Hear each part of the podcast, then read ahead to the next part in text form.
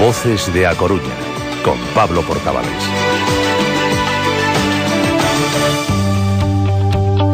Diez y tres minutos, nos vamos a la clínica Herrera y Cores. Ana Cores, ¿qué tal? Buenos días. Muy buenos días a todos, ¿cómo estáis? Pues bien, bien, aquí deseando escucharte hablar de los quistes en los dientes. ¿Qué son y cuáles son las causas? bueno, pues los quistes en los dientes reciben eh, profesionalmente el nombre de quistes odontogénicos y que son, bueno, pues son unas cavidades que suelen ser pues una extensión de una infección que se ha producido en los dientes o, en los huesos subyacentes eh, a estos, ¿no? En su interior, ¿qué tienen? Pues pus, que es un material que puede estar en estado semisólido o también en estado líquido, ¿no?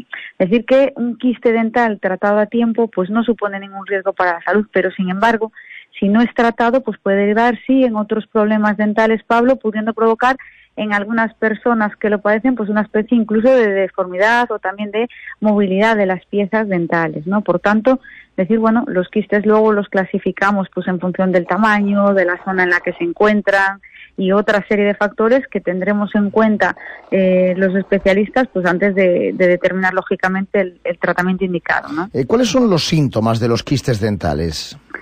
Bueno, los quistes dentales, la verdad es que es algo que sorprende mucho al paciente cuando se lo comentamos, porque no suelen producir ningún tipo de sintomatología hasta que hasta que nos infectan o hasta que no tienen un tamaño suficientemente grande, ¿no? Una vez que esto sucede, pues los síntomas que suelen aparecer, que son, pues dolor, inflamación de la zona, aparición de llagas en la encía, se reabsorben incluso las raíces de los dientes vecinos, sensibilidad en los labios incluso y en los casos más avanzados en los que el quiste se hace grande pues puede dar lugar a desplazamiento de, los dientes ¿no? ¿Y, los quistes son todos iguales o hay diferentes tipos? Pues hay diferentes tipos. Bien, voy a decir así a grandes rasgos para no aburrir mucho, pero sí que la, gente tenga una idea ¿no? de, de, cómo pueden ser y por qué.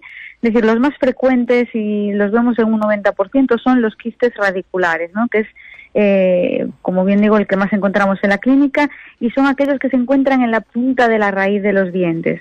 Eh, aparecen sobre todo pues cuando hay grandes caries en los dientes que afectan al nervio y también son muy frecuentes en dientes pues que le han matado dicho nervio, que están endodonciados. Entonces, esto solo se ve eh, normalmente eh, radiográficamente, ¿no? Con lo cual en una revisión rutinaria, si no le hacen una radiografía, pues posiblemente eh, se, nos pasen, ¿no? Luego están los laterales, que ya son eh, los que están al ladito de la raíz, ya no en la punta, y son debidos a problemas periodontales, problemas de la encía, con lo cual hay que controlar ahí la salud de nuestras encías.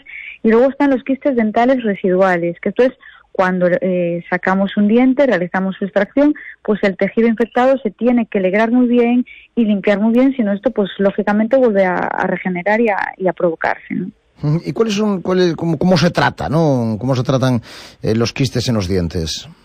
Bueno, pues el tratamiento para eliminar el quiste se va a determinar en función, pues, del estado del diente, eh, de si fue por una endodoncia, cómo está la endodoncia, del tamaño del quiste, del origen. Hay que estudiar un poquito, como siempre, de forma individualizada eh, el caso, ¿no?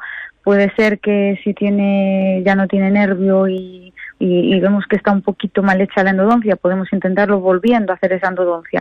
O a veces ya es tan grande el quiste o la endodoncia vemos que está bien, ya hay que sacar el diente, ¿no? Y a veces cortamos solo esa puntita de la raíz de la cablaba que tiene el quiste y, ahí no ha pasado nada. Se limpia, se alegra, se vuelve a tapar y, ya está, ¿no? Pero bueno, siempre, como digo, hay que saber un poquito cuál ha sido el origen. ¿Se puede prevenir la aparición de quistes dentales? Bueno, la causa más frecuente por la que aparecen son los procesos infecciosos. Por tanto, qué mejor prevención que mantener una buena higiene dental, realizar visitas periódicas en la clínica dental de confianza y, llevar a cabo pues tratamientos de control y de prevención, ¿no? Y decir también que es importante realizar pruebas complementarias, como acabo de mencionar hace un ratito, como radiografías, tags, pues para descartar la presencia de estos quistes que son asintomáticos y que nos pueden dar problemas importantes posteriores. Bueno, pues eh, Ana Cores, que muchísimas gracias y, y, ya sabemos mucho más de los quistes y todo el mundo a prevenir para después no lamentar. Efectivamente, pues muy buen fin de semana a todos. Un abrazo. Igualmente, 17 minutos.